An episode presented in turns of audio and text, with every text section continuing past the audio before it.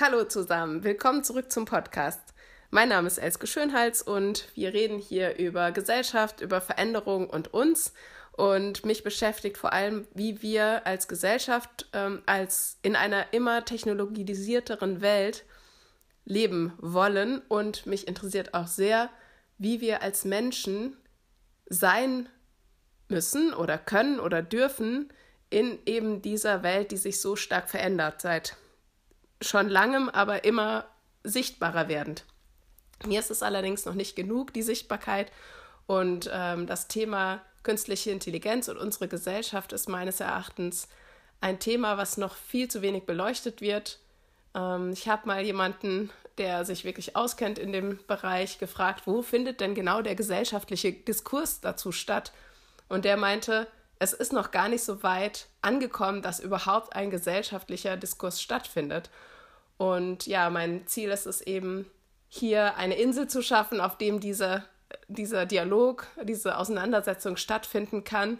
Und zwar auf einem Level, wo sich jeder irgendwie einklinken kann. Also nicht, hochtechnologis nicht hochtechnologisiert und auch nicht philosophisch ähm, zu tiefgehend, sondern eben auf einer Ebene, wo ein der nachdenkliche Mensch oder ja quasi auch seinen oder ihren Input geben kann.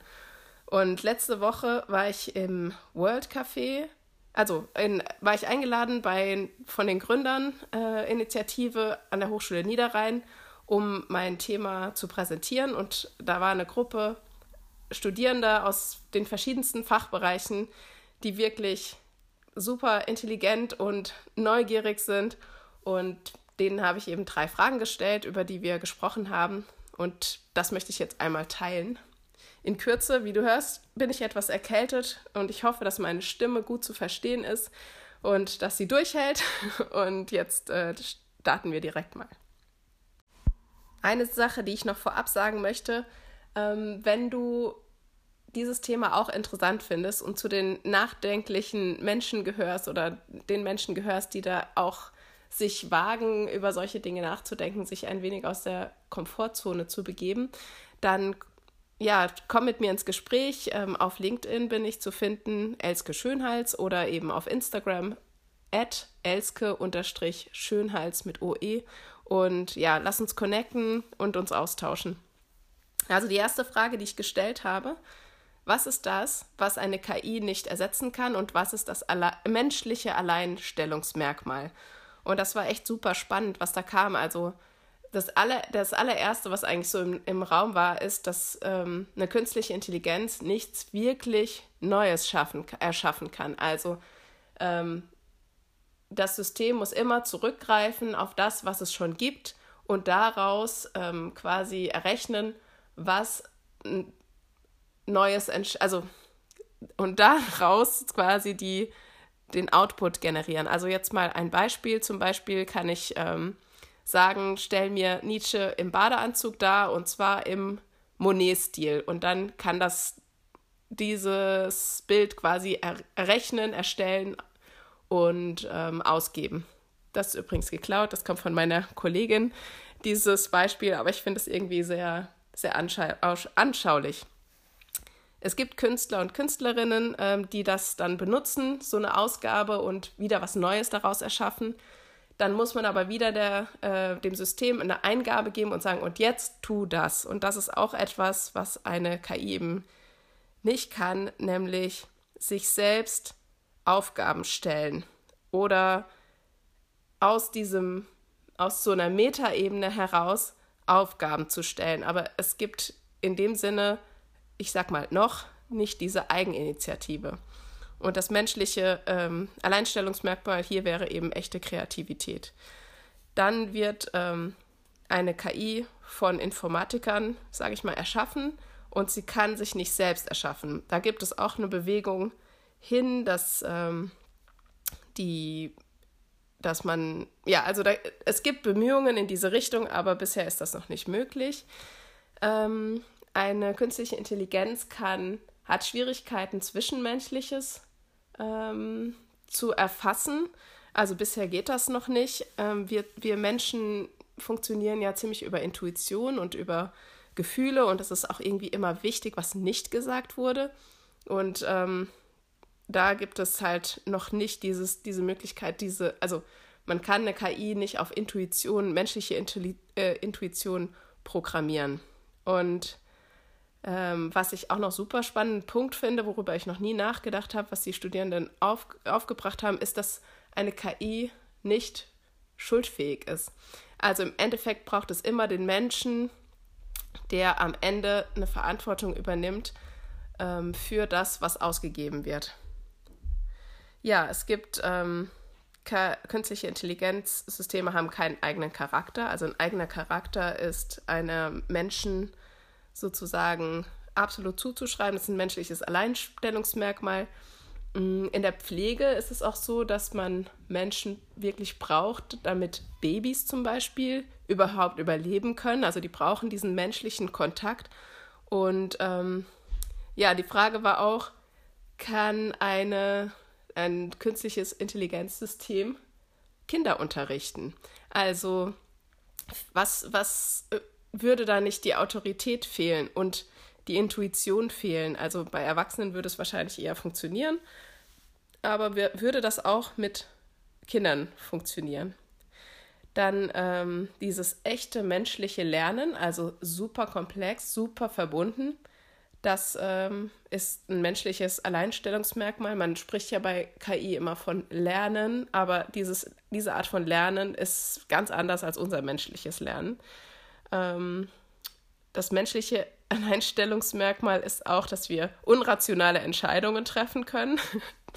das fand ich auch noch einen lustigen Punkt. Und ähm, jetzt gucke ich mal. Ach so, ähm, Systeme der künstlichen Intelligenz haben kein Bewusstsein, haben keinen echten Geschmack, also im Sinne von schmecken. Man kann zwar das koppeln an ähm, irgendwelche Detektoren, aber dieses Geschmackserlebnis, wie wir das haben, das äh, wird da nicht abgebildet.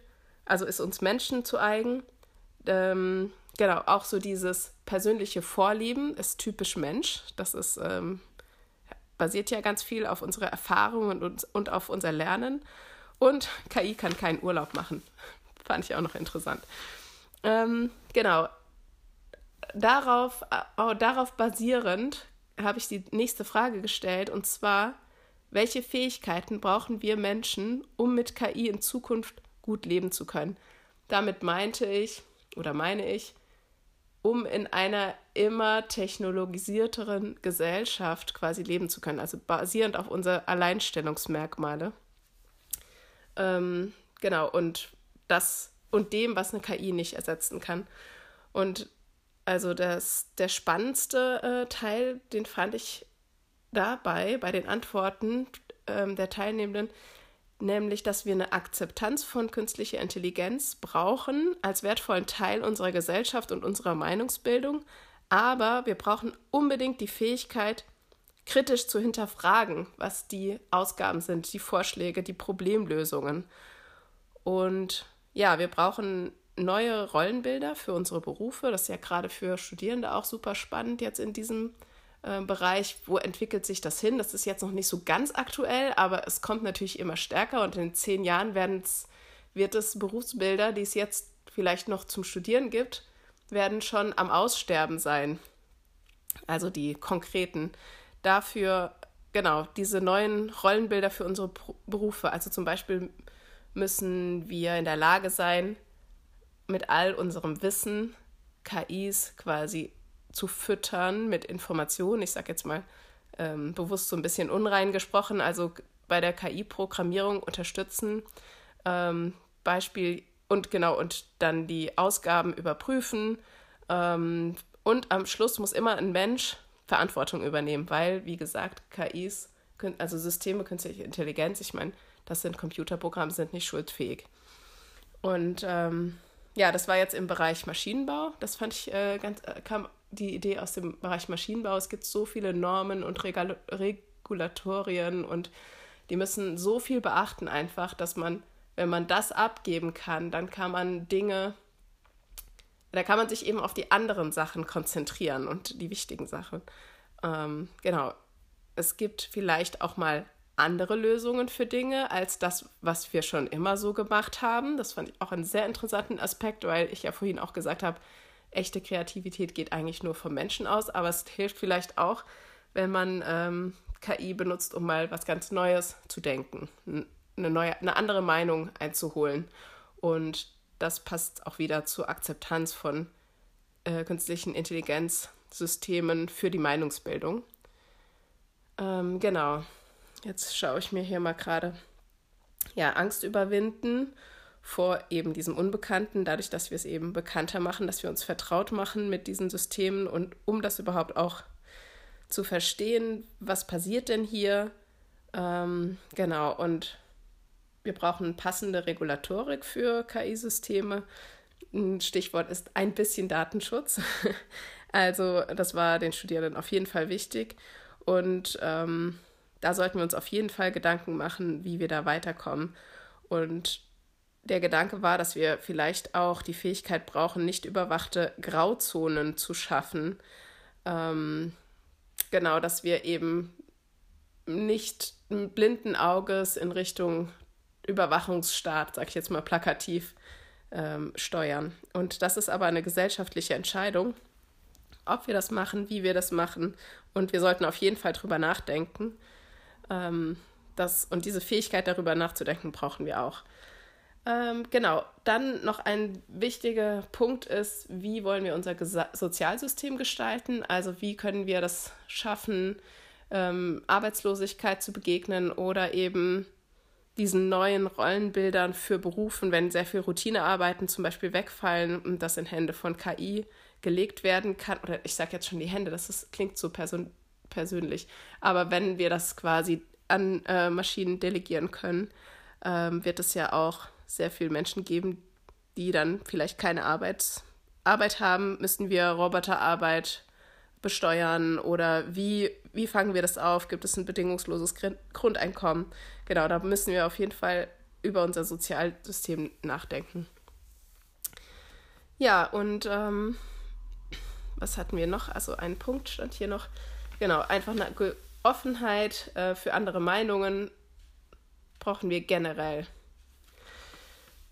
Ja, und ähm, dann hatte ich noch gefragt, weil ich mich ja in, mit Hochschullehre weil ich durch, dadurch, dass ich Hochschuldidaktikerin bin, auch mit Hochschullehre beschäftige. Und das ähm, will ich jetzt gar nicht so vertiefen, weil das ist, denke ich, jetzt hier für den Podcast nicht so wichtig. Aber da kamen eben auch nochmal so Dinge wie, ähm, dass man das sozusagen komplett ins Studium einfließen lässt, diese Arbeit mit künstlichen Intelligenzsystemen und dass es eben auch fachbereichsübergreifende ähm, also fachgebietsübergreifende Projekte gibt, wo Menschen schon jetzt miteinander sich vernetzen und arbeiten, damit sie eben diese, diese Sprache lernen, sich gegenseitig zu verstehen.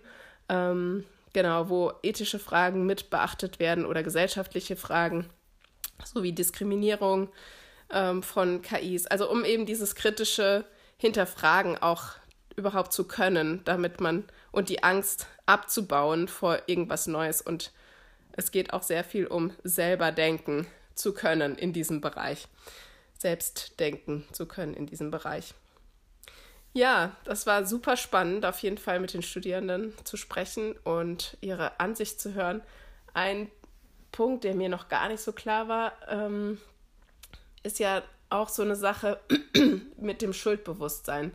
Also, oder kein nicht schuldfähig sein von Computerprogrammen. Ja, also wer ist denn eigentlich verantwortlich? Und ähm, gerade beim autonomen Fahren ist es ja so, wenn man selbst als Fahrer in einem Auto sitzt und das Auto weiß, es wird jetzt gleich einen Unfall geben, entweder überfahre ich drei Menschen oder ich überfahre äh, zwei Menschen.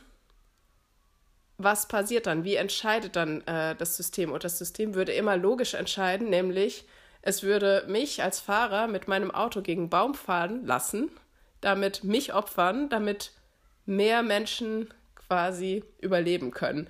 Das fand ich auch nochmal so, okay, krass, das sind wirklich krasse Sachen, die beachtet werden müssen bei, ähm, bei ja, bei unserer Entwicklung, unserer gesellschaftlichen Entwicklung, bei der Akzeptanz auch, weil wer kauft schon ein Auto, wo man weiß, okay, logischerweise werde ich irgendwie ähm, derjenige sein, der dran glauben muss oder die dran glauben muss, wenn, an, wenn mehr Menschen als eine gefährdet wären durch mein Fahren.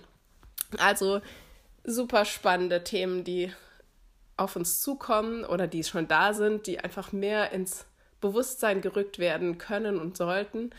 Und ja, ich wünsche mir total, ähm, dass wir darüber weiter sprechen. Ich hatte ja am Anfang schon gesagt, wer möchte, kann sich mit mir auf Instagram ähm, verbinden oder bei LinkedIn vernetzen. Da würde ich mich echt drüber freuen, wenn wir da mehr ins Gespräch kommen und wenn du mir auch nochmal deine Bedenken sagst oder was was du denkst, was unser menschliches Alleinstellungsmerkmal ist.